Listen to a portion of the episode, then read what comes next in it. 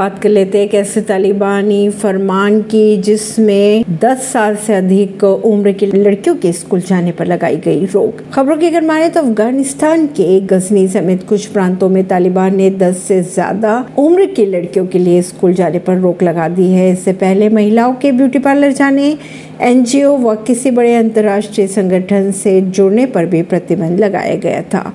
पिछले साल तालिबान ने लड़कियों की यूनिवर्सिटी जाने पर भी रोक लगा दी थी। परवीन सिंह, नई दिल्ली से।